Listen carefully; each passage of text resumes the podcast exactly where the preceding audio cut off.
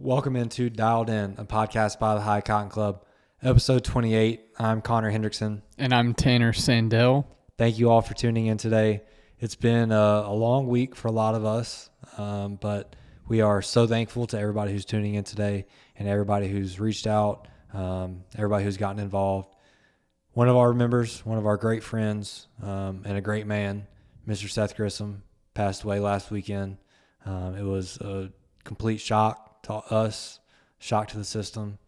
Tanner called me um, Saturday, and I just didn't know what to think. I was I was stopped in my tracks, as I believe you were, Tanner. Mm-hmm. Yeah, I couldn't even really process it. Uh, Gooch called me in the middle of an an event that I was playing, um, and it basically just you know was asking me if I knew. Immediately started calling Seth's phone over and over. All of them went to voicemail. Uh, so my next call was to you and, and just was like, hey man, uh, just really quickly, I, I need your help. I can't do anything about it right now, but this is what I've heard and I need you to help me because I can't do this right now. Figure out what's going on. Uh, and unfortunately, we did get that. You got that confirmation a little bit later, and uh, it stinks. It hurts. Um, it's something that I, I, you know, I really don't think I'm super ready to deal with at the moment, and I've been working on that. Um, I am very grateful for the relationship that I had uh, with with Seth. I'm very grateful for all of the many shows that um, I had an opportunity to come on the show and, and say I did my weekly drop in with Seth and getting to see him. Uh, but I'm also very grateful that uh, Seth did all of my fittings and my lessons for a while, and so every single time I tee it up and I play, I got a little bit of Seth with me. So I'm I'm very grateful for that. You'll see the SG marked on my golf balls this weekend, and uh, love him to death, and uh, I can't wait to see him again one day. Yeah, um, as we all feel, and I lack the words at times, and, and like you said, I don't I don't know if I've fully processed it or know how to deal with it, but um, we started a GoFundMe um, for his family, um, his wife Nikki, his children, and I cannot adequately express. And I, am trying to keep it together. I'm, I cannot adequately say thank you to everybody who's gotten involved. I set a five thousand dollar goal because you have to set a goal on GoFundMe, and I didn't know if we would even sniff it, you know. And within 48 hours, we've surpassed it. 72 hours, Huge. whatever it was. Huge. Um, no laying up, getting involved. Roost from all across the country getting involved. Even the Queen City got involved. Supercell. I mean, the love coming in from all across the country for somebody that they didn't know. Um, it means a lot. I, I can't adequately say thank you enough. Um, I know that his family will be, you know, very grateful. Um, and we're gonna we're not gonna stop with that. We're gonna do something every single year for his family because Seth would have done anything that he could for any of us. Um, he would have given the shirt off of his back, even if it was the last shirt that he had. And so we want to do everything that we can and continue to try to um, take care of his family the best we can. I mean, we're, we're, a small club and we can only do so much, but we want to do what we can. And so um, we'll we'll talk more about what we're going to do later. But you know, we have stuff planned for this weekend um, to kind of honor him. And it, you know, I, you were playing in a tournament when you found out. I had a match the next day, and golf seemed so silly it just it I didn't felt like it didn't matter like win or lose it just didn't matter. All I cared about was enjoying the time with the people that I was around. Mm-hmm. and so I think that's a great perspective to try to carry into this weekend and just carry into our lives. And so um, I'll forever cherish the the relationship that I had with Seth and his kindness his generosity how he carried himself and the character that he had will forever hold an impact on my life. Yeah, and and seriously, shout out to No Laying Up and the Roosts that got involved. Um, even with the history that we've seen this year with the refuge and roosts and things like that. Um, just a great reminder that this is bigger than golf, and this is this is a community that um, is bigger than all of us, and it's just really cool to see. But um, I, I think Nikki said it best on one of her posts that truly describes Seth from from my perspective, and it was a saying that he would say all the time, and it was that if we eaten, you eaten.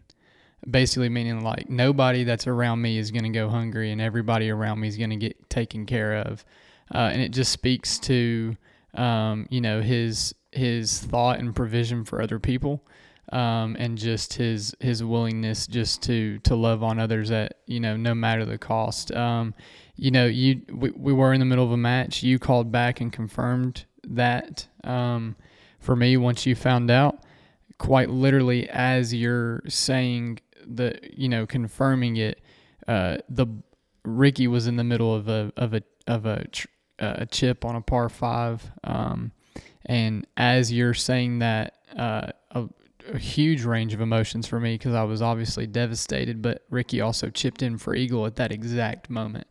And so that was really cool, and we both believed in that moment that that was a little bit of Seth with us, and uh, I just remember asking Ricky, like, we're playing with two other groups, and it's you know, and I just remember asking him, like, can you can you go to the green and like deal with that because I just need a I, I need a minute, like I you know, was totally ready to to WD from the tournament to be honest, just not even uh, focus on that, but true salt of the earth kind of guy. I think a time for mourning is about to be past us, and and now it's time to shift that that focus on um, you know, just celebration for the opportunity to know him. Uh, he and I have had a lot of great conversations together. I believe wholeheartedly that he had a personal relationship with Jesus Christ, and I do know that I'm going to get an opportunity to see him again one day. Um, and I, I, want his his legacy, especially in the club, um, and and and that to to live on. And I want to continue to honor and cherish him with what we do. And so uh, I'm I'm appreciative of that from me as a as a friend of Seth to this club, and so um, not not to not to make the entire soft open about that, but it is absolutely a priority to us and something that we wanted to, you know, to get out here. Um, one final time for me live, Seth, man, I love you. Um, I, I wish like heck I could hop back on that phone and and have one of our daily conversations together, but um, I know that you're not too far away when I need you. So love you, brother. Yeah, Uh, a really cool moment, like you said, chipping in and, and got to feel like he was part of that. And um, I definitely, like I said, playing my match didn't feel important, but at, at times also felt like he was out there too. So um, it's it's a it's a weird thing to have uh, such a close relationship with somebody who is so dedicated to golf and then going to play golf. You know, it, it was it was kind of um, a twist in my head, but I got to think that we just got to do everything, like you said, to celebrate him, to cherish the fact that we did get the opportunity to know him. You know, the club's only been a thing since February, and he was a huge part of it from the very beginning. Talking about if, if we eating, everybody eating, he showed that with more than just his words, and he proved mm-hmm. that with the club. And it's time for the club to show that, and, and we have every intention to continue to do that for as long as we possibly can. And was on board and truly embodied what we want this club to be from literally day one. I'm talking about even in a lesson in fitting last November before this thing really even got rocking and rolling. And he's like, he's all in. He wants a part of it. Like that's, and a guy that came out and competed and held his own um, just yeah, he's exactly who we wanted this club to be. So, so we love you, Seth. Um, God bless the Grissom family. You are continually in our thoughts and prayers, and we are lifting you up. So we we're not going to get into what in, is in today's episode. We just hope that you enjoy it and uh, can take it as a little bit of a, a, relief and get excited for this weekend. We have a great weekend. And like I said, we're going to do some things to honor Seth, and it's not a whole lot. There's nothing that we could do that could possibly show the full honor that and respect that he deserves. But we're going to do everything that we can because um, we love you, Seth, and, and God bless the Grissom family. So without any further ado, ado, please enjoy today's episode. Rich, some guys like it quiet, some guys like it loud. This is. You know, Gator needs to look like he needs some exercise. I don't know.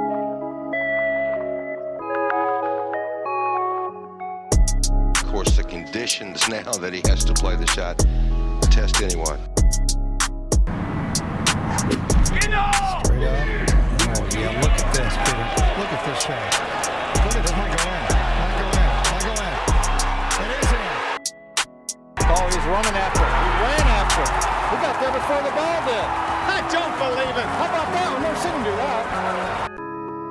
You knew he would. You knew he would.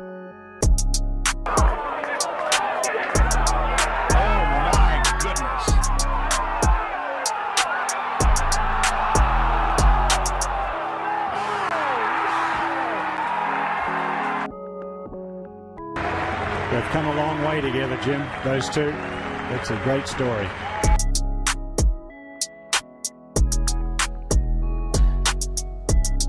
Welcome into Dialed In, episode 28. We're coming to you late night, boys. We are getting dialed in. It is Thursday night. You guys are listening to this hopefully on Friday as it releases, you know, that midnight drop. It's High Cotton Cup time. Tanner, captain, Tanner Sandel, co-host obviously of the podcast, but captain of Team Cotton this week. How you feeling, brother? Uh, it's gonna be weird not referring to you as captain all weekend, so I'll probably still do that. But I'm fired up. Uh, it's it feels like it's officially here. We just have a Friday we have to get through. Uh, practice round tomorrow. Pairings party I think is gonna be electric. Uh, yeah, I'm ready to I'm ready to rock and roll. Yeah, um, apologies to all of our competitors on the delays in communication with this event, especially regarding our pairings party and entry fees and all that. It's been a bit of a uh, we've been chasing. We've been working hard to get food dialed in. Um, the Sand Trap is a great restaurant, but um, communication has just been a little slow. So finally got things dialed in late this afternoon, and uh, excited to you know it's nine o'clock now. I'll go home, edit the podcast, and send out an email for everybody to wake up to, and hopefully we can get things rolling tomorrow. I know a bunch of guys are going to be out there in the afternoon playing in the practice rounds, and I was hoping to join for the front nine before I got things set up for the pairings party. But the whole weekend, I think, is going to be electric. Shout out the Electric Factory. Yeah, a whole weekend's gonna be awesome. Uh, I think I'm gonna. I, I might try to make it out the practice round around 4:15. Try to play nine holes. I really, I just want to see the greens, see what we're gonna be dealing with all weekend. I know 12 stones. Kalen and I, it feels like, have already run through the golf course together a couple of times. Uh, so yeah, I'm I'm looking I'm I'm looking forward to it. I'm fired up for this. This is a golf course that personally I feel very, very comfy at. Um, it, I had my very first High Cotton Classic match there. Um, the guy that I played hasn't gotten involved since. So I guess I just put the thumb down a little too hard. But uh, you know that's how that's how it is sometimes. Twelve Stones is a great, great place. Um, it's kind of represents some of the best that golf in Middle Tennessee has to offer.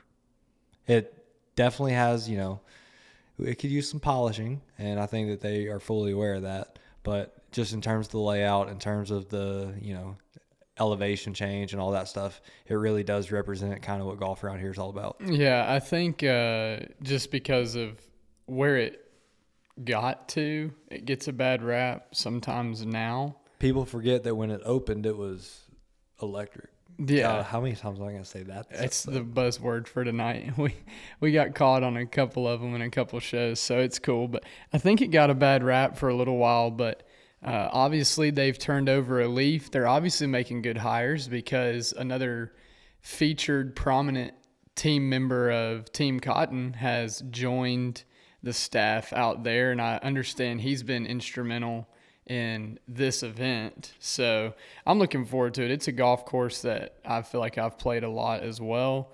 Um, I feel like this roost kind of had its birthplace at this golf course. You're And- exactly right. and uh, yeah, we've aforementioned that group a couple of times, but the pairing of uh, me, Pat, and you and Beers is where a lot of this conversation was had at that initial roundup. And uh, I think the golf course sets up well for what we're looking to do. And it's equally competitive and challenging. Uh, and so I, I think it sets up well for this field that we have going into it. Um, and I'm looking forward to it. Yeah, before we get into exactly what we are going to be doing, because like you said, I think 12 Stones is a great fit for it. And we wanted to go back there just because it is the birthplace of kind of what we're doing and, and wanted to show respect and kind of bring things full circle. But, um, you know, Chase and Chase, the GM, Chris, head pro, I believe now, and then Sam, new head pro, assistant pro. Um, they've all been fantastic, but the Sam, this has kind of been his event now, and he couldn't have been more helpful. It's been great to be able to have one of our guys running it, so I'm just able to text him about stuff, and we're able to get things dialed in. That's been um, very welcome and, and a great change with some of our other golf courses that we work with. Really, you know, the past few golf courses that we worked with have been great, um, but some of them have been a little bit more challenging. So working with 12 Stones was always a, a breath of fresh air. And you you get a you take a great part. Well, obviously you take a great part in it because you do all of our scheduling and event designing and things like that. But your Park Mammoths, your 12 Stones, even your Kenny Perry's, those golf courses that have worked well with you, um, it's not only got to make it easier and more convenient and more efficient, but it's also easier for us to come back and host larger events at those type of places because of the rapport that we've built with them and the cooperation that they've had with us. I think a vision that you've tried to get some of these other golf courses to understand is by a, a an entity like ours that are are coming there uh, playing these events covering it on social media getting people out there like there's so many good opportunities for them to get some face time and get their name out there i mean think about the event that we had at Toei before it was, you know, they're going through a rebrand, they're putting the clubhouse in, like stuff like that. Think about what that could mean for a golf course like that if we continued to have some events like that out there, if they were super cool. And I do understand they were pretty cooperative Yeah, too they were when that fantastic. happened. But and just think about just that. like you're saying about that. There's some golf courses that we will not be returning to for those same reasons. Right. Um. So, and and it it stinks because some of those are the best golf courses that we hosted events at. But you know, if you're not going to be cooperative and, and kind of understand our model and our mission, then I don't know how much you know we can we can work together. Um, we'll still appreciate the golf course for what it is. We just can't host an event there. Right. Um, so, uh, like you said, appreciate the Park Mammoths, the 12 Stones. Obviously, they get a bunch of airtime with us just talking about our events there. Um, and then, you know, Austin and I are going to get the social media dialed in so that we're, you know, pubbing these events a little bit better. Like our event coming up in November, the Gallop at, at Grasslands, which we'll get into Grasslands a little bit when we talk about the Classic, but can't wait for that event. It's it's going to be fantastic. So, a little bit more about what we're doing this weekend with the High Cotton Cup. As we mentioned, tomorrow's practice rounds. We got D Ball coming in from Alabama, the only out of state representative. We had eight out of state representatives qualify, and he's the only one to participate. So, shout out D Ball for clearing your schedule, making it work. Really appreciate it. I totally understand the guys who have prior commitments and weddings and stuff. Just want to shout you out and tell you how much we appreciate you. Um, all you do with the sports book, we'll get into that later. But D Ball, you're a OG, and we appreciate you very much. Yeah, shout out D Ball, even though we got some uh, Discord beef going on right now because of the question we're going to answer from him later. But We love to see it. Uh, We'll- I can't wait to dive all the way into the beef. I can't wait to dive into that beef, but I will say this before getting into it. Uh, we had a draft. Gervais was making some some plays. Yeah, I guess we should get into that before we get into the format. Yeah, we should. And I was about to make some comments about it, but let's just let's go ahead and get into that. Um, So Sunday night we had our draft via Instagram Live. Yeah. You and Gervais were selected as captains via Instagram. Mhm. And uh, yeah, as you mentioned, Gervais was making some questionable decisions. Um, some would say.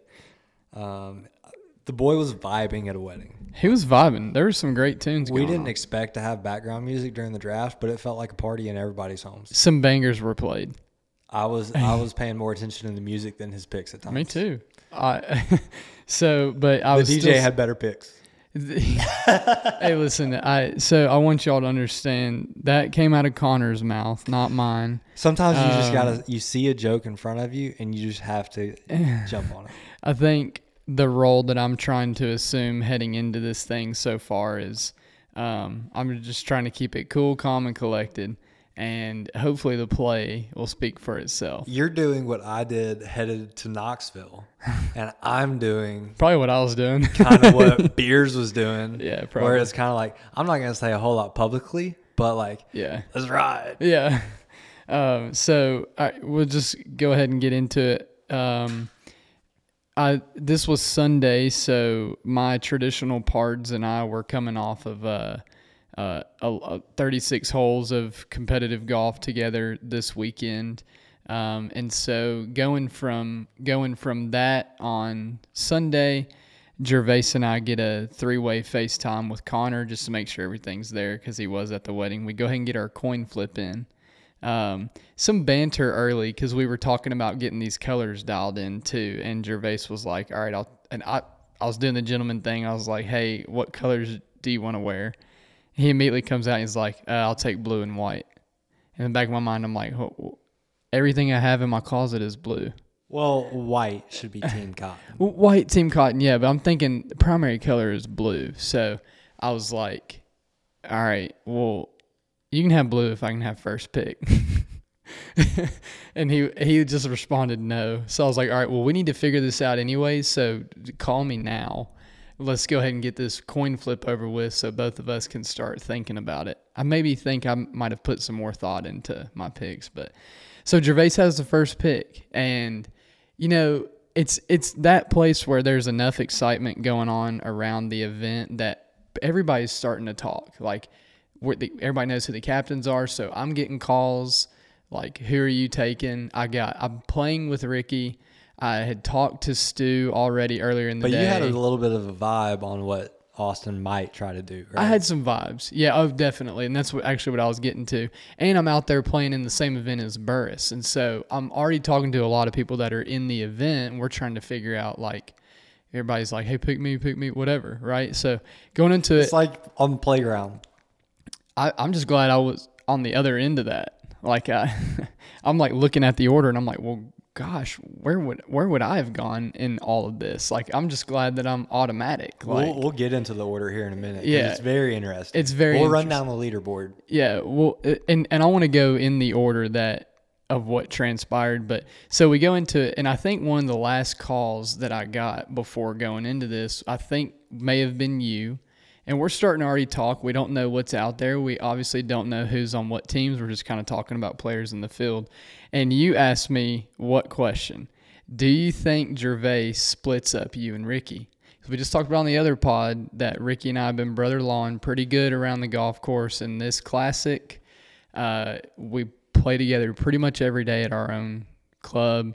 We played together all that weekend. And yes, I was very verbal that if I was, my plan was obviously to take Ricky probably a lot earlier than most would have thought because I was that confident in Not our as early as pairing Austin. not as early as Austin. So you asked me, you're like, you think he's gonna split y'all up? And what did I say? I don't think he's that smart. And what does he do? I did not know going into the draft that Gervais's sole purpose was actually to troll me with his first two picks. He takes Ricky hot out of the gate. I had D ball circled as a lottery pick for me. Like I thought that D ball was going to get overlooked by Gervais, and I was going to be in a place where I got him.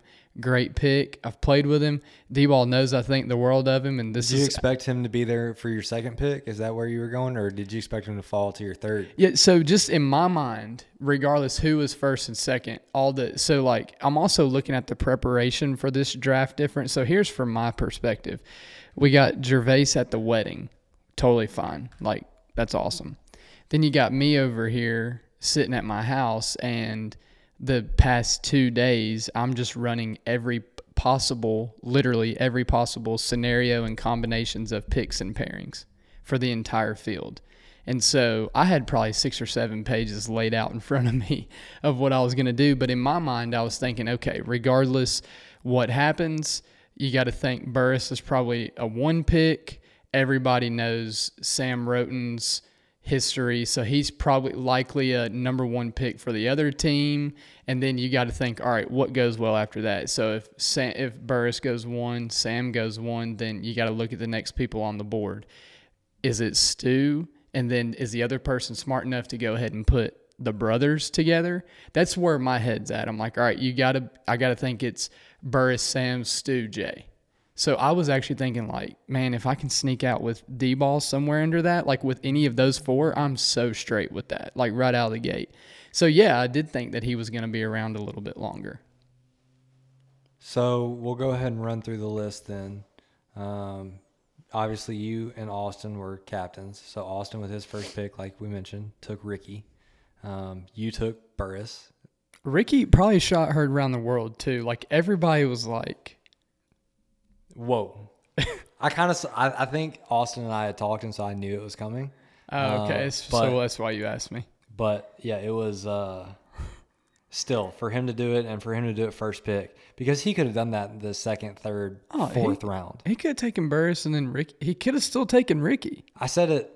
He Oh. could have. Ha- he probably could have gotten Ricky at his third pick and beat me to it. I don't remember Picking where I said it, but I felt like I was watching myself draft in fantasy after too many beers. Like it was just like, Yeah, like I really want Dak Prescott, but I probably could have got him in the sixth round. yeah. But I drafted him first, yeah.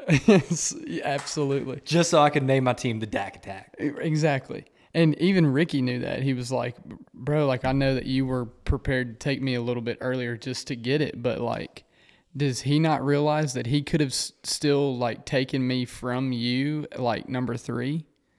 You know, you know what I'm saying? Like he could have had so honestly, he could have had Burris, Stu, Ricky to start. Let's just be honest. He could have. And, And you then I- mentioned Burris. You drafted him first because you you played with him over the weekend. Yeah. He's obviously got all the game in the world, and so Burris is the type of player that makes everybody around him better. Yep. I've only played in his group twice, and I I would probably say in both times that I've played in a group with Burris, I've I've probably played some of the best golf start to finish that I could possibly play. And and to be honest, in my mind, I'm thinking about, and we'll get into this later, but to be honest, as I'm thinking about the event, and in my mind, I'm thinking about pairings and who could go. And if I don't have first pick, you got to know it's going to be Burris. I'm over here thinking that when it gets to Sunday singles and they roll Burris out as the donkey, that I'm going to take him just because I wanted that to elevate my game and I wanted to see what, what happened with. I'm only getting two strokes from him, but I was ready. It's interesting.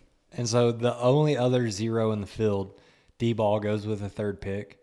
Uh, Gervais takes him, and then you follow up with Johnny Stu as a three handicap this weekend. I mean, we'll go into the next few picks. Really, any of these, I think Stu, Cercio, Sam, myself, Jay, Vince, Patrick, you could have picked any of those in any order and it would have all been the same thing. Mm-hmm. So, um, yeah, it was you, Stu was your second pick. Um, ben Cercio at a four was Austin's third. Yeah, so like timeout. Like at this point, we got so the teams are stacking up. We got Ricky D ball, Gervais, Ricky D ball, me, Burris, Stu. At this point, I'm like, okay, so we put together a competitive team, but now I'm already thinking like who I'm gonna put against Sam Roten, and then what's in my mind is like Sam's going next, so I'm about to bust Sam up and put Jay on my team because we always thought about splitting the Rotens up is probably smart. Um, and so, and then he picks, and I'm like, Whoa, hang on a second. Leaves the guy who works at the golf course. I'm like, hold on. I, I like literally looked at my wife like, Sam's on the board. She's like, who's Sam? and so I give her his track record or whatever. FBR. I'm like, Sam's on the board. Like, of course. Like I, I, the only reason I even gave banter before that was just so that the, the, the draft didn't end quickly because it was a no brainer of what direction I was gonna go. And so you pick Sam, and then he follows up with the other Roten Jay. So immediately Good- splits them pick. up. Which, yeah, if he doesn't do that there, your next pick is Jay. Yeah. So he has to. Yeah. And so that leaves you open to pick me, which I'm playing as an eight this weekend, um, just with the course handicap. And I've been shooting some high scores still, guys. Like I'm It's sorry, a va- but it's a value buy. it's it's a value buy. It's a value buy. You know, my body uh, isn't in great shape, but got that dog in me. I think I've proved that enough by now. I was about to say if we have any uh, Roost Club Championship people that are tuning into this, I, they're probably gonna disagree with what you just said. Listen, Ed, when I played slope, right, I shot 85, 77. So I- my handicap went up after that day. I mean, what do you want me to do? I, I didn't post anything from BCN. Sorry about it. Um, so, sorry. so, and then, you know, I went out and played Grasslands and I shot, um, you know, something. We played really, f- we'll get into that, but my handicap went up that day. So, like, what do you want me to do? Um, anyways, That's what it is. anyways, so um, you pick me, and then Patrick Patton's the next pick. Local boy, knows the golf course well, used to be a member there. Solid pick, but Yeah, that leaves Vince next. That's what I'm saying. So not surprised, but also still surprised, even by that, with Vince on the board. And and I know, uh, so I don't. I think Vince's reputation precedes himself for me at least. I've never really played or interacted with Vince. I've only actually been in one event, maybe two events that he was in myself. I think he shot 70 in both of those. So, Don't. but but one of the 70s was at Toei where it was freezing, freezing cold. And he just went out and balled. Oh uh, yeah, and I understand from the other four, David Moran, uh, Cercio, and D-Ball that was in that group, and they were like, that was like the easiest 70 I've ever seen in my life. So I'm like, that's the only thing in the back of my head. So I'm like, yeah, we're taking him. So Austin maybe his best pick of the draft next and taking Dylan off the board. I was ready to do that myself. And so you had to pick the boy, Yeah. Jordan Gooch. Yeah, of course. That leaves Gooch uh, was never not going to be on my team. that leaves Wes and Joshua Tyler. Austin picks Wes. We end up with Joshua Tyler, who may end up being the ringer of this event, playing as a 17 handicap, but he just shot his career low. What did he say? He shot like 78. yeah. Yeah. Uh, go time. Yeah. Yeah, hammer time. I can't wait to see I can't wait to see him. I just almost accidentally leaked a pairing, so I can't wait till tomorrow night. yeah, it's gonna be fun. And uh, so, getting into the format a little bit. Tomorrow night we're gonna And- have our pairings party. Any lingering thoughts on the draft? Yeah, Team Cotton for the dub. Mm. Like, yeah, we'll get into the Yeah, questions, get it. but it's over. Yeah. It it's Austin lost it in the draft. You can't win it in the draft, but you can lose it in the draft. And Austin lost it in the draft. I'm sorry, Austin. I love you, but like, my man, Hey, I'm looking forward to Team Tobacco coming out and golfing their ball. I think it's going to be a lot closer than people expect. It's of course it's going to be a lot closer than people expect, but it, like, don't we all want this to be competitive? Absolutely, but Like, just because we want it to be competitive doesn't mean I don't think I'm going to go out and win all every single point that I play for. I, listen, I'm prepared to be the to be the to to be the martyr for our team. I don't care if I get a single point. I know that my team's going to play around me. I'm chilling. Well, um, I'm going to play my most freed up golf that there is. in the format tomorrow night you'll pick the um, saturday morning pairing so saturday we're going to play 36 holes in the morning we're going to play nine holes two four ball matches in each 18 holes first nine is going to be a uh, well i guess not two nine hole matches excuse me let me let me w- walk that back the entire weekend we're playing every hole is worth a point same format that we did at the NL Years Championship. Every single hole is going to be worth a point. So it's not a nine hole match. It's not 18 hole matches. It's basically one hole match after one hole match. And so we're going to play the first nine as four ball. We're going to play the second nine as alternate shot. In the afternoon, we're going to play a modified four ball where everybody hits a drive, pick the best one, play your own ball. And then we'll play a modified alternate shot where everybody hits a drive, picks the best ball, plays alternate shot in from there. But what we are doing in the morning is true alternate shot. That's what I was about to say. It's So, true. It's uh, you know, if Tanner puts out, if, if we were to be paired together, and Tanner puts out, and you know, I had to hit the next tee shot. So um, we're not gonna you know alternate the tees just based on the A and B player, whoever you, you want to pick is that. We're gonna play true alternate shot, and that should be a lot of fun and. Uh, some strategy leading into that with about to say- conceding and everything like that. It's going to be a whole lot of fun out I'm there. interested in seeing the gamesmanship that happens knowing that that's on the table. Also, golf course familiarity is going to be an issue specifically for that format.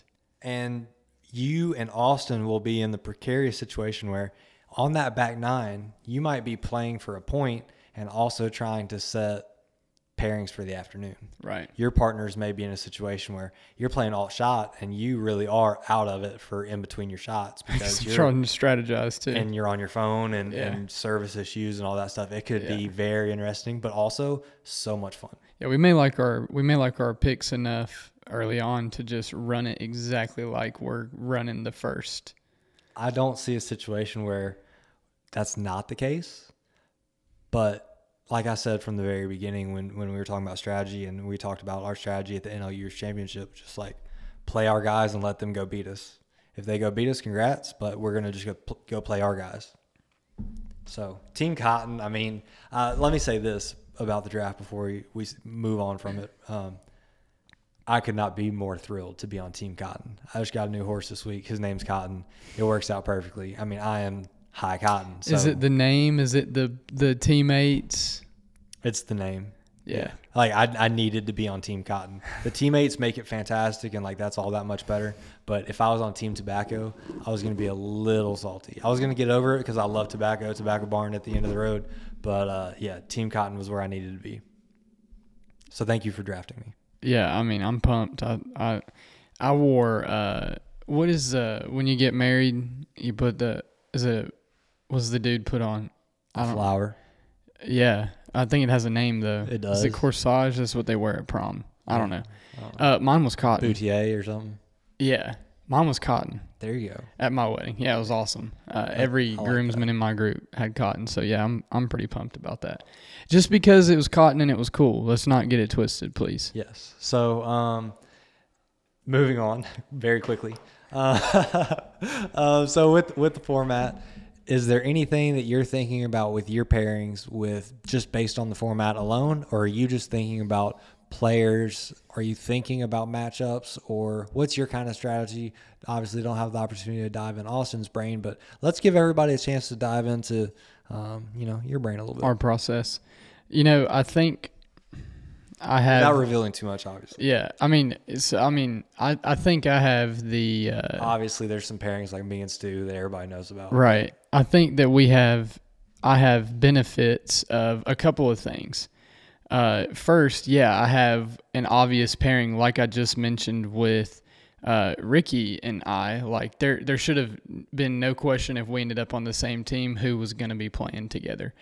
In my mind, and this and this may be of what went on in Gervais's mind, but especially a group a pairing like what would have been Ricky and I, as much golf as we play together, those alt shots and those conversations that you're gonna have to have with your partner, it's almost like a caddy caddy relationship. Like we know each other's game well enough that we can quarterback and caddy each other through the golf course. Not having that though is going to be different. But there's obvious pairings that just make sense for that. So I, I have that in the back of my mind because I do have a strong team that already plays together, has played a lot of golf together on my team. So that's kind of an initial thought. But then as I'm thinking through there, I think for me, I'm not even in the process. I'm not even as worried about about the format and even the golf course so much as I am the potential vi- vibes, if you will, for lack of a better term. Um, but camaraderie is probably a better word there. Uh, on the interior of each group. I think what I'm trying to make sure right now is I'm I'm putting guys together that are going to mesh well together for that short period of time. For me, I think I have the liberty of not worrying so much about the the the technical side of the golf game so much as putting everybody on a team that's conducive for them to play really well. Yeah, speaking of the technical side, over on Team Tobacco, they have a group chat where they're looking for swing advice in there. There are guys who are lost in the sauce. The Team Tobacco, y'all y'all might have a molar too.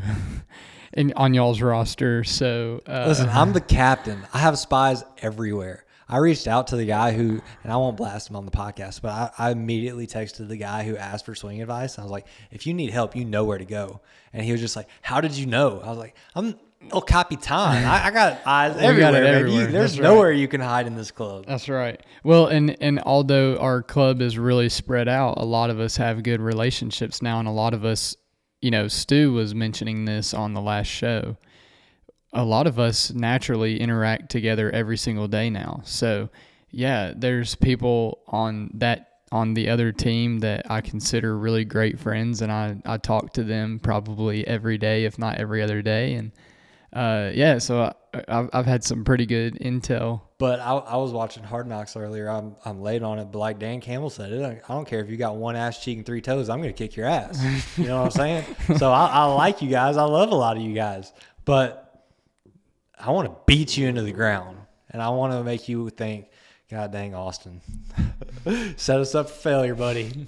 I want, I want, you know, I love Austin, but I want everybody to question him at, at the end of this weekend solely based on our performance. My my only question is when are we running it back? And we hadn't even played the first event. So, th- you know, speaking of, like, this is going to be the only High Cotton Cup, and we've we've talked Right. about that, and so we'll run this event one week earlier every single year, and it's going to be something pretty cool. And um, you know, we might change venues and stuff like that, but this is going to be something that we're going to change the qualifying format.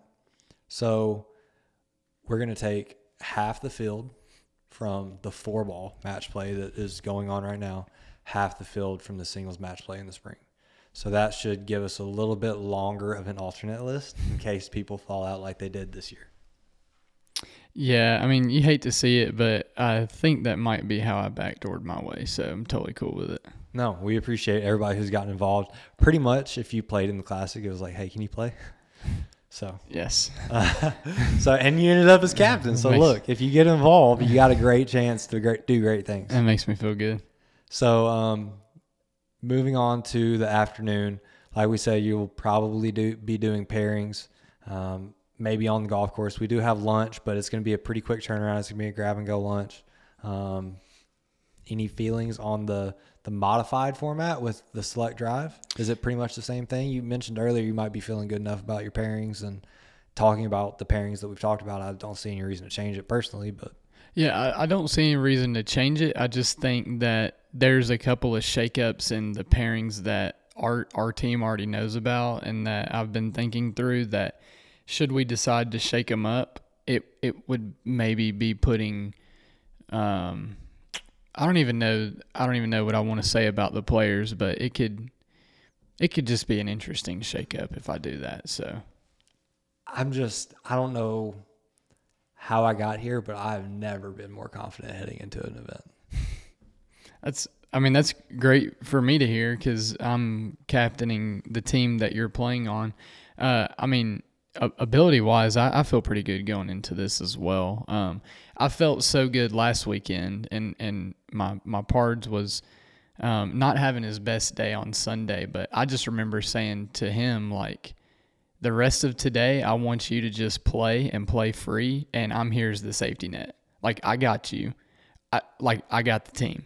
Like it was a it's a two man scramble you go out and do whatever you have to do. I'll hit the second shot on every single shot, and I got us. So you go do whatever you have to do. If that means I have to hit the fairway, if I have to hit the middle of the green on a par three, if I have to clean up whatever we're cleaning up on the greens, I got it. You just go play. I want to carry that mentality into this weekend, probably for me, ability wise.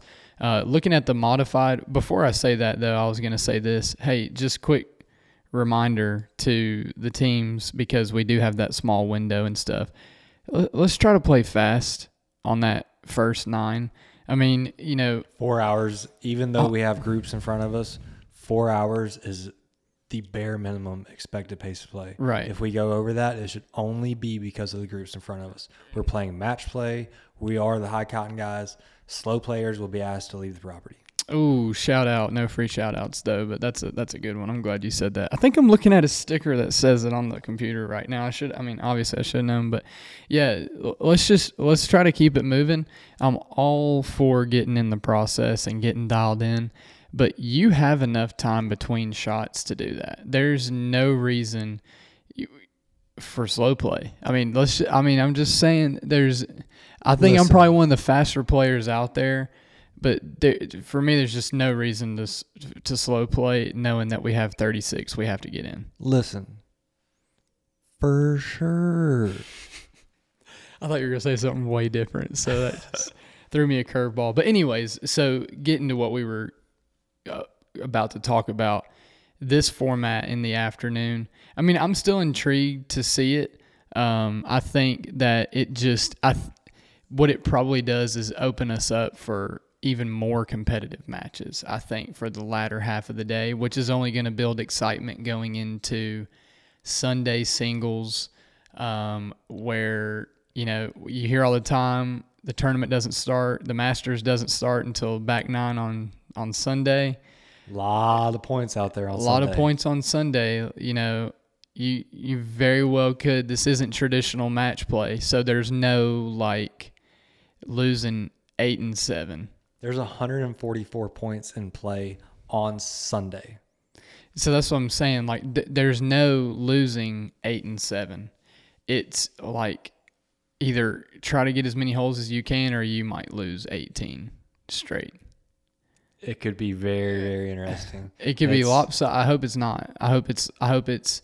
I hope that Saturday carries weight in the final standings to level out the the 18 hole singles matches. Um, and I just hope for something competitive because it could go. And I'm not and I and I'm not being partial to either team. Like there's a lot of points on the board It for could go either way. either yeah. team. No, for sure. And you know, so there's I- everybody needs to just hit cups and play and golf their ball, and, and let's th- may the best man win. I think what I like about the individual points, being a baseball guy, baseball is my background. One thing that I love about the game of baseball is you have to throw the ball over the plate until you get the third out in the ninth inning. Like you have to give the other guy a chance. What I like about this format is no matter the difference in the competition, you got 18 holes. It's not like you're going to get close. You have 18 holes. I have gotta give to the other 18 guy his 18 his putt on 18 for like that's the opportunity that he gets. Like that's I think what I am most excited about. You didn't ask me about Sunday singles. We're talking about Saturday's second 18, but just thinking about the whole weekend, that's kind of where my head's at and looking at the format. Yeah, Saturday evening after the 36, we'll go to we'll we'll get dinner and uh, we'll do the pairings for anybody who, who can't stay and get dinner. I understand after 36 holes, a lot of guys will have to get home and take care of responsibilities. Uh, but for the guys who choose to stay, we'll get pairings done. We'll announce those pairings, you know, via an email, Discord, whatever. And then Sunday, um, t- starting at 11, we're going to be playing Sunday singles. We're going to have eight singles matches out there, 18 points in play for each one, like we were talking about. And, you know, I think there's like 288 points in play this weekend. And so it's it's a lot of points out there. It's deep. It's deep, but I'm I'm totally good with it. I think it's I hope it's 145 to 143. Uh, that would be ideal. I that'd be great. That would be fantastic. I'll leave it at that. 144 and a half to 143 and a half. That would be something crazy. yeah, so correct us on that too. A half total is a half point. Yes. Yep. Halved, halved hole is a half. That's right, because you were talking about you beat Tron six and one, and it was you have the first and the last, and then you won everything in between. And real quick, uh, talking about that, I just want to shout out NLU, um, all the folks at NLU, Aaron specifically. Um, after the podcast last week, we were playing a jackpot, and I got the message that I was invited to the NIT. So very, very excited and thankful for the opportunity, and uh, could not be um, more jacked out to be representing the High Cotton Club in Jacksonville at the beginning of November. That's awesome. And shout out, we actually had a couple of uh, viewers for the live as well. I think Aaron was actually commenting on it um, during the during the show. Side uh, small tangent. I thought Instagram when you went live like that posted it as a post on the page. you can when you end it, you can like save it and post it. oh, you just But yeah, no, I didn't because I when- kept wanting to go back and watch it. because I don't have enough storage. So to do that, it would have been super grainy. So I got you. yeah, okay, sorry about that. oh, it's all good. Technical issues, but uh, we're gonna try to get all that stuff figured out in due time. We're you know working through all the the technology, but yeah, thank you to Aaron and all the NLU crew for that invite. I could not be more excited. Like I said, talk to Tron. He said weather should be great. They're due for it, right? So excited to head down to Jacksonville and haven't played a whole lot of golf in Florida, and it's certainly different than here and certainly different than Kansas City. But uh, you know, I'll try to do my best, and I'm already reaching out for chiropractors in Jacksonville, so we, can- we can see what we can get done. And I'm gonna be staying with the Electric Factory. Shout out the Electric Factory, for Electric again. welcoming me in. Uh, you know, the first loser gonna get to go and be little brother for a weekend. There you go. That's awesome. Uh, maybe the Jaguars will be in town, so you can see their chiropractor since you saw the Chiefs already. Well, uh, Uh, you know, Jaguars, Chiefs, a little different. Uh, uh, you know what I mean? Yeah, I mean, uh, also another sidebar. Did you see the video of Trevor Lawrence in the tunnel, like getting his team hype the other day? No, I did not. I missed that. It was, I I cannot stand the Jaguars. it went viral, but it was like they were all sitting there, and he was like, basically, he was like, "All right, guys, we're gonna go out and we're gonna play hard. Let's go." Like that's like you see all the dude. you see all these like NFL quarterbacks like hype like the Drew Brees video that went viral was like where they're doing the Yeah. chant and all that stuff, and then you got Trevor Lawrence like Here we go, guys. I got our team more jacked up in Knoxville and Kansas City than that just by, you know, going and talking to them in a low voice like, "Hey guys, this is this is what we were made for." It was, it was times like this. I'm gonna have to pull you out for a speech for Team Cotton before we play. Um, so, just looking back over the cup, what are uh, I'm trying to think. Is there an individual in particular in the field, no matter what team he's on, that you're kind of circling as like he's a difference maker? Me. Yeah. Okay. I like that. Yeah. What? What? I mean, other than just confidence, what makes you say that? Is I it just keep proving it. uh, okay? I'm So like I'm good with that. Yeah, I mean, why not? I just keep proving it. So like, go out and prove it again. Fifty-four holes is a lot of golf for me, especially thirty-six in one day. But like, it's alternate shot half the day, so it's it's a little bit easier on my body. Like, whatever, dude. I want I want to go and win. You know, fifty-four points this weekend. Yeah. Does that excite you? Just talking about stamina and like what you every just the grind, the literal grind that you have every day. Is that something that intrigues you? The fact that for part of the day you're going to be hitting half the shots, or for an entire day you're going to be hitting half the shots. That was honestly the first time I thought about it when I just Right now. mentioned it. Yeah. I mean, so I guess in reality you have you're playing More like twenty-seven. I was about to say more like 27 holes instead of 36. Uh, that's that's good. Yeah, I mean, um, we can. I think we've talked enough about the cup. We can go ahead and dive into the classic a little bit, Yeah. um, and we can dive back into the cup if we want to. But my match with Stu on Sunday, it, we had to win to move on. And shout out the boys, Brian Vanderveer and Tommy Pelto, for driving up from Alabama to play at Grasslands, um, the Foxland side. But I felt really, really bad headed into that day, and I told Stu that, and so I really managed my body through that like front nine, and we we were two up. We got down to one up on twelve tee, and I was like, "All right, Stu, I'm I'm gonna let it all out here." And you know that hole we have. The next hole was an absolute mess, but then I balled on the next three holes.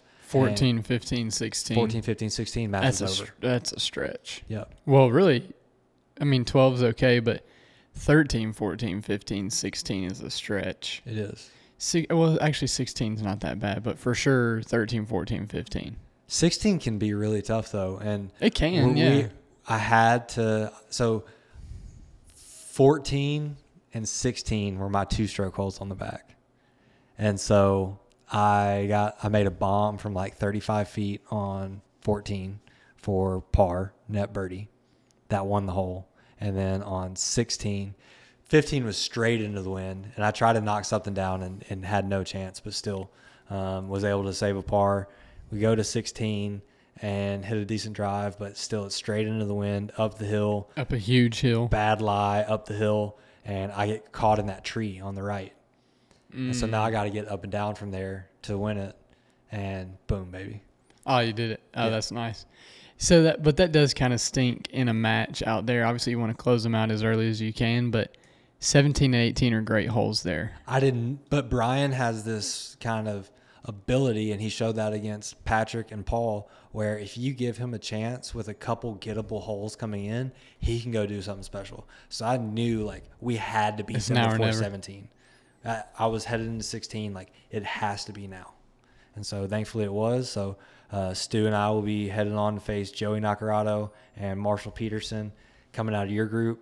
Bit of a situation there. Appleton, as we mentioned on last week's podcast, had to play that match by himself. So they took care of business and, and they moved on from that. Yeah, uh, beat them 10 and 9. Like, just let them have it. I, I didn't think it Aims was 'em. that bad. No, I'm telling you and Stu to go beat them 10 and 9. Oh, oh, I'm sorry. Yeah. yeah, okay. no, let them have it. Okay, yeah. So there's been some conversation about when and where this match is going to be played, and I've pretty much removed myself from that conversation because it's just, um, I don't care where we play or when we play. There's a obviously places that aren't on the approved courses list, and we're not going to go to either person's home course. But like other than that, let's just go play golf. I don't care when or where. Like I said earlier about the cup, like I keep proving it, so I just want another opportunity to go prove it, and so whatever happens, happens.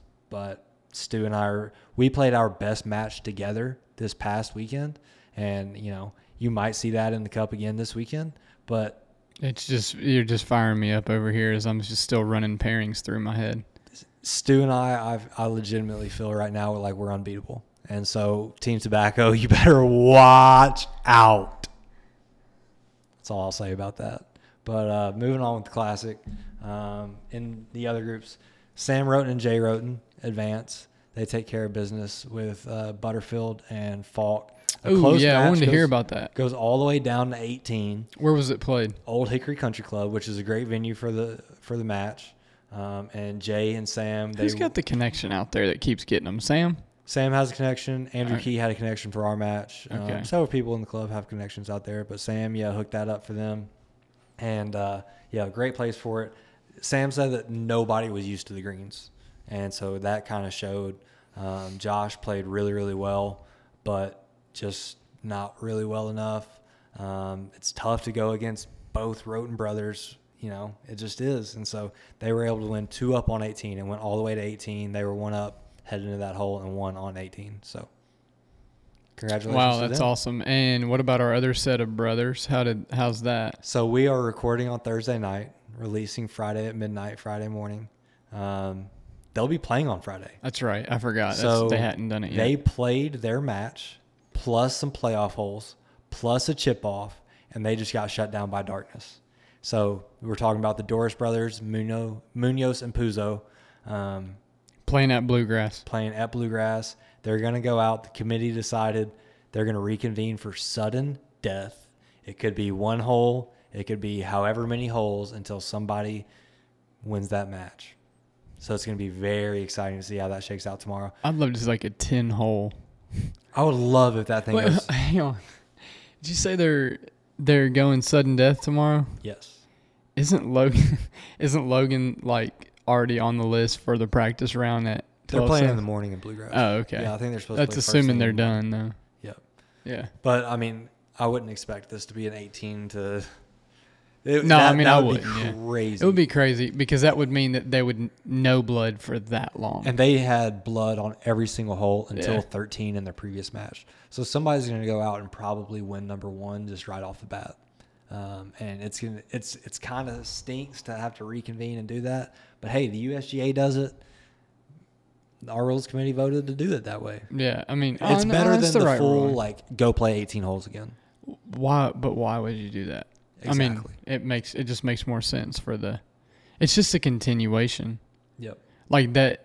That would have continued on to however the, it was going the first time if it wasn't dark. So So excited to see how that shakes out. It's going to be very interesting to see who's going up against the Roten brothers. Is it the Doris brothers or is it Munoz and Puzo? Munoz and Puzo? A lot of Z's. I know, I was and about oohs yeah. in, in those names. getting a lot of those. Um, obviously, storyline wise, brothers against brothers that are all very familiar with each other, I think is a is a good storyline.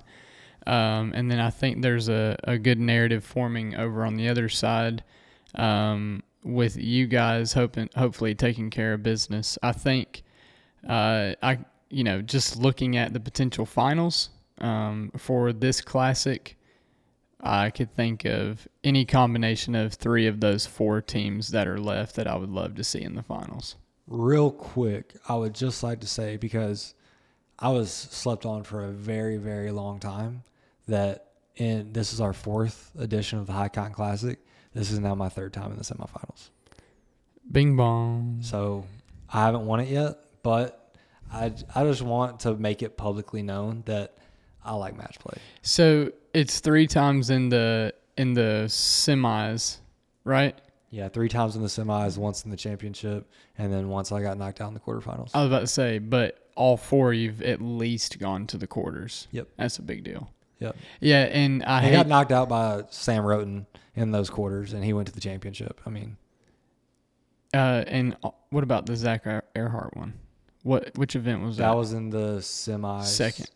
And the That's right. It was semis, not quarters. yep, that was the semis. Probably the only one I was rooting against you on. Sorry about that. I just I had the the bargain buy in the Calcutta on Zach Earhart, and I got him for twenty five dollars, and he went to the finals. So Yeah, that's one that still kind of haunts me. I know. Um, I Almost just didn't bring it up. Didn't have it that day at all, and like ever since that match, that match and Sam Roten's match have been two lessons that I've really carried with me um, moving forward and rhythm, pace of play, how I'm carrying myself on the golf course. You know, with Zach, I was so hard on myself for a long time in that match, and with Sam, I just completely lost the rhythm in my golf swing. So coming off of those two things, uh, I feel a whole lot better. Um, and so I, I, think that I've proven that and continue to show that. And so excited for more opportunities in the High Cotton Cup, in the High Cotton Classic, at the NIT, at the member member. Dog's gonna be a dog. Just got to keep the body right, baby. All right, so um, I know we've been we've been trying to you know kind of stretch this thing out because we haven't had a whole lot to talk about. So I hope that you guys have enjoyed the banter. But um, kind of it's the night show. Kind of moving on to to wrap this thing up. We want to talk about the High Cotton Sports Book real quick. Um, we'll get into fantasy first.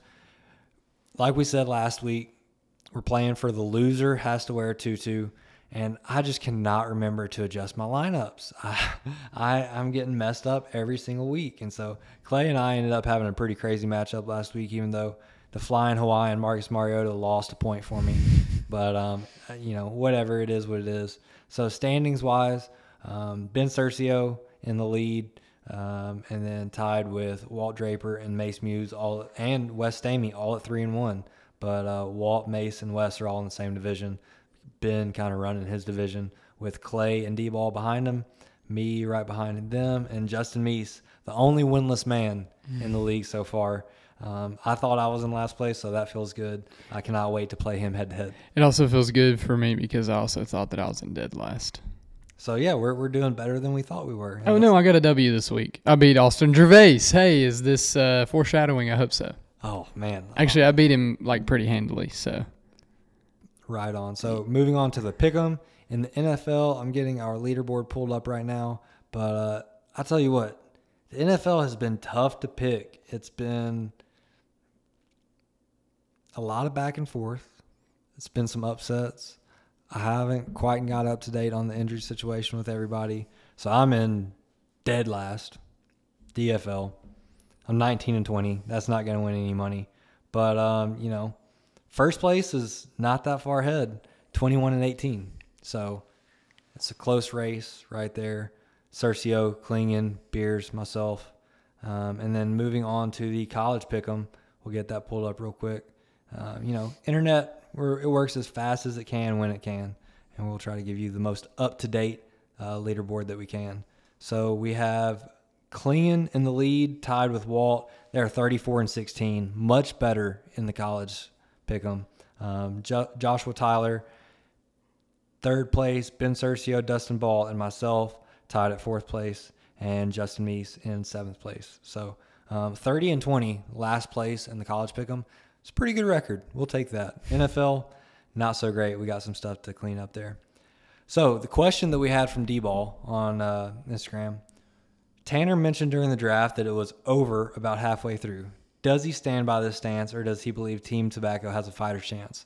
Now, you have something to say about this and you threw it in the Discord, so I'll, I'll give you the floor. Yeah, I just didn't say that. Um, I and if I, I, did, have, and, I, and, if I did, um, I was probably right.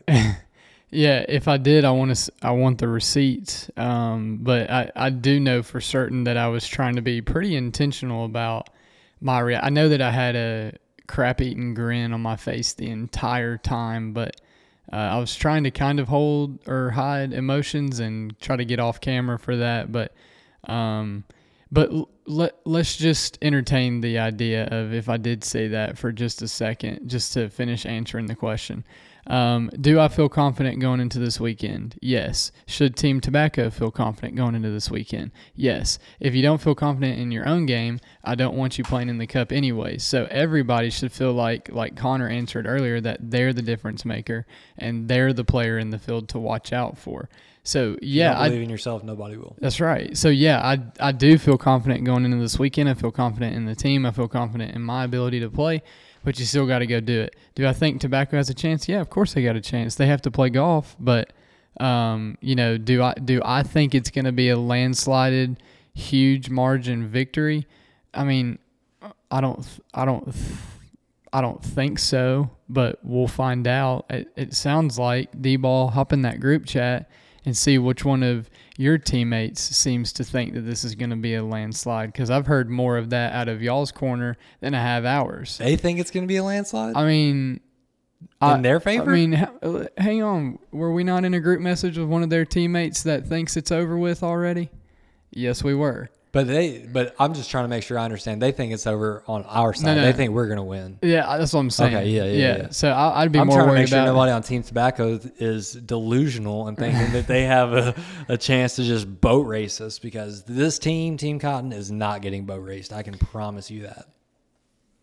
Yeah, I'm gonna stay impartial on that because being the leader of Team Cotton, and I could just see where I love these roles being reversed. I have, just uh, throwing out slanders. I, you're just I have a history of putting my foot in my mouth, so um, you know I, I don't want to do that. But I, I really I, I don't recall saying it. I know that that was a tongue in cheek, you know, question, but it's kind of not how I operate. So I don't I don't think. But then again, if I did, um, you know, do you blame me for saying it? After the way that, the picks for sure. unfolded, for sure. And we know this isn't that isn't how you operate. This typically isn't how I operate. I'm just trying to add a little bit of juice, Oh, get a little bit of fire stoking. Yeah. in Team Tobacco. Um, Clay also asked if there's any update on new merch drops. Um, who did you say asked that? Clay. Yeah. Go figure. yeah, bear with me. We'll get something figured out. I know that I got a lot of stuff that I want to do. Um, we got to get our member gifts sorted and all that stuff. It's just been a slow roll. Um, stuff getting lost in the mail, and so we're working on that. The hats for the High Cotton Cup this week are pretty great. Um, shout out Dome for getting those done and done on time. I'm excited to pass those out to the guys. Team Cotton getting the white accent, Team Tobacco getting the blue accent. Very cool hat, and I think something that everybody will be excited to have and add to the repertoire. Hey, sidebar. Um, you, because you've seen them now. The does the fit fit like the hitter Blanco, or, or is it different? It's a completely different hat. I thought that I saw that. That's why I'm asking. It's a completely different hat, but I haven't put it on my head. oh, okay. So but it is a different hat. It is a different because it did look like it had a lower crown. That's what I was It's a- curious it's about. a completely different hat. It's one of those that has like the old school like sweatband that goes all the way up in the Oh, front of the hat. It's it's cool. oh, okay. Sweet. Yeah, no, it's a cool hat. All right. So excited for guys to get those. Excited to wear that myself. Be putting that thing on tomorrow. Um, but yeah, that's all we have for questions. So we'll go ahead and jump into life advice. Um, I'll go ahead and start us off just so that Tanner can finish us on a strong note as he always does. Um, with what we talked about in the soft open and what's been so heavy on our hearts really all week, um, I just want to say to be sure to be grateful to take the opportunities to appreciate everybody. And I, I could have said that so much better, but the meaning s- still remains. And I'm sorry, I'm trying not to get emotional, but um, it is so easy to just go through life and have these interactions with people. Like we are so grateful to have the club that we do and the guys that we do in the club, and it's been such a blessing to my life, and I know to so many other guys' lives. Um, but interactions beyond the club, within our workplace, within who we deal with at the store and, and the stores that we frequent the restaurants that we frequent, just being able to appreciate those interactions and don't be afraid to say I love you to your friends. I know as guys, a lot of times it can be like just a little weird, like you don't want to throw it out there, but let those people that you really care about know how you feel and know that at the end of the day, you got their back, you do anything for them. And I think that we've tried to show that it, we we really stand by what we say and we love our guys. Um, we love you, Seth we miss you like crazy and um, yeah it's been it's been a tough week but i know it compares nothing to what his family's been going through what, what his really you know close friends have been going through and so um, we try to do all we can and we'll continue to try to do all we can and um, in the meantime just make sure that you're taking the opportunity to tell your friends that you love them Yeah, that's a great word. Obviously, not an easy uh, subject to talk about.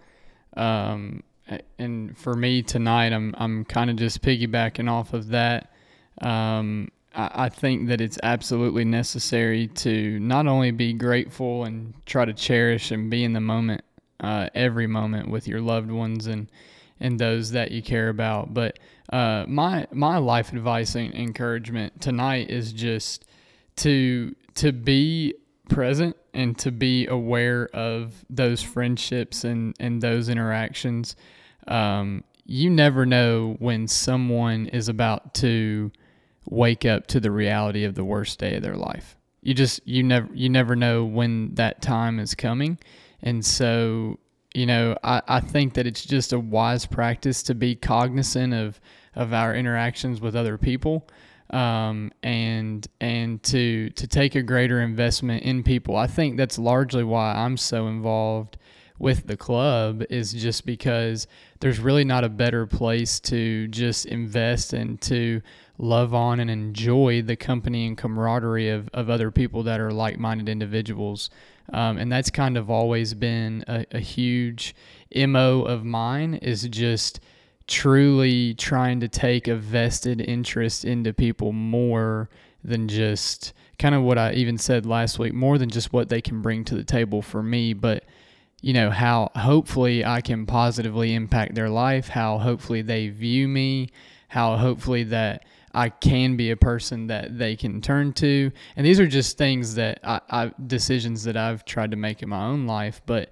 I can think of so many that are that in my life and they they make me who I am today. So um, you know, tonight for me, not probably not a lot of advice, but just some encouragement to be be aware and be present in each and every one of the relationships uh, that you have. Um, it's never a bad thing. I'm a big words of affirmation guy. We talked about the five love languages several episodes back when Clay asked the question about marriage advice, but um, I'm I'm big on. I have an old saying that's see something, say something, um, which is actually also on a lighter note really funny to me because that's my favorite saying in Strapped. It always cracks me up when Neil and Big Randy say, see something, say something. If you need a good laugh, go watch Strapped Louisiana because uh, they say it there, and it is so it's so funny to me. But um, anyways, see something, say something, and what that phrase means in my life is that if I see or notice a positive quality in somebody else, um, I believe that I noticed that for a reason. Maybe even that's something that the Lord put on my heart to notice and to recognize. But also, if I see it, say it. So if I see a good quality in you, I want to affirm that quality in you because that may be the very thing that boosts you through the next day or whatever. So you never know what somebody's going through. Absolutely. So for me, that see something, say something is such a great practice because whether it's in my relationship and I see Kaylin that's doing something positively as a mother, I want to tell her, hey, I think you handled that really well because it's going to affirm to her that I do notice that you're a good mom and you're doing great things, but also like, hey man, you just you stepped up and hit that shot when all the pressure was on and that was really cool. And like it is just a game, it is golf, but golf is largely mental and being able to have that affirmation that positive affirmation behind is awesome. So rambling on my life advice see something say something invest in people and love on them those are the things that you can do all the time. I think it's a great word and like i said we've all had a heavy heart this week but i hope that um, if you listen to this episode and if you listen to this point obviously hope that you enjoyed it and we're able to take some comedic relief from it just take some distraction and get a little excited for this weekend. It's going to be a great weekend for the High Cotton Club, and we're very excited to to kick things off Friday at 12 Stones. So appreciate you guys listening tonight. Thanks for coming into the show and listening to us, and thank you for letting us keep you dialed.